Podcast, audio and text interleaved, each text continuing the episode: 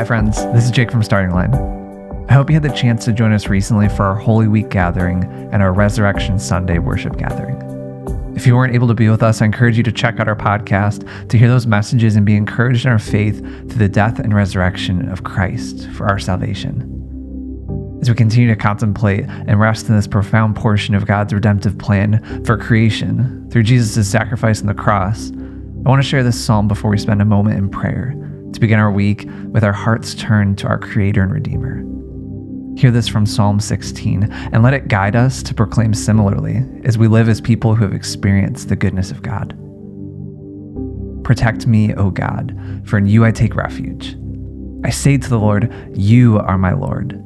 I have no good apart from you. As in the holy ones in the land, they are noble, in whom all is my delight. Those who choose another God multiply their sorrows. Their drink offerings of blood I will not pour out, or take their names upon my lips. The Lord is my chosen portion and my cup. You will hold my lot. The boundary lines have fallen for me in pleasant places. I have a goodly heritage. I bless the Lord who gives me counsel, and the night also my heart instructs me. I keep the Lord always before me, because he is at my right hand. I shall not be moved. Therefore, my heart is glad and my soul rejoices. My body also rests secure.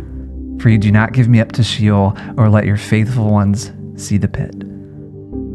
You show me the path of life. In your presence there is fullness of joy. In your right hand are pleasures forevermore. I invite you to pray with me. Mighty God, in whom we know the power of redemption, you stand among us in the shadows of our time.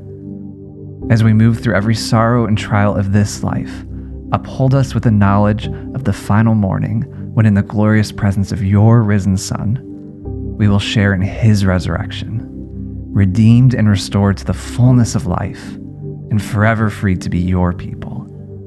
Amen. Stand firm, friends, in the confidence of Christ's resurrection, which through grace by faith promises us our resurrection in the age to come. Go in peace we proclaim the mystery of the faith that Christ has died, Christ has risen, and Christ will come again.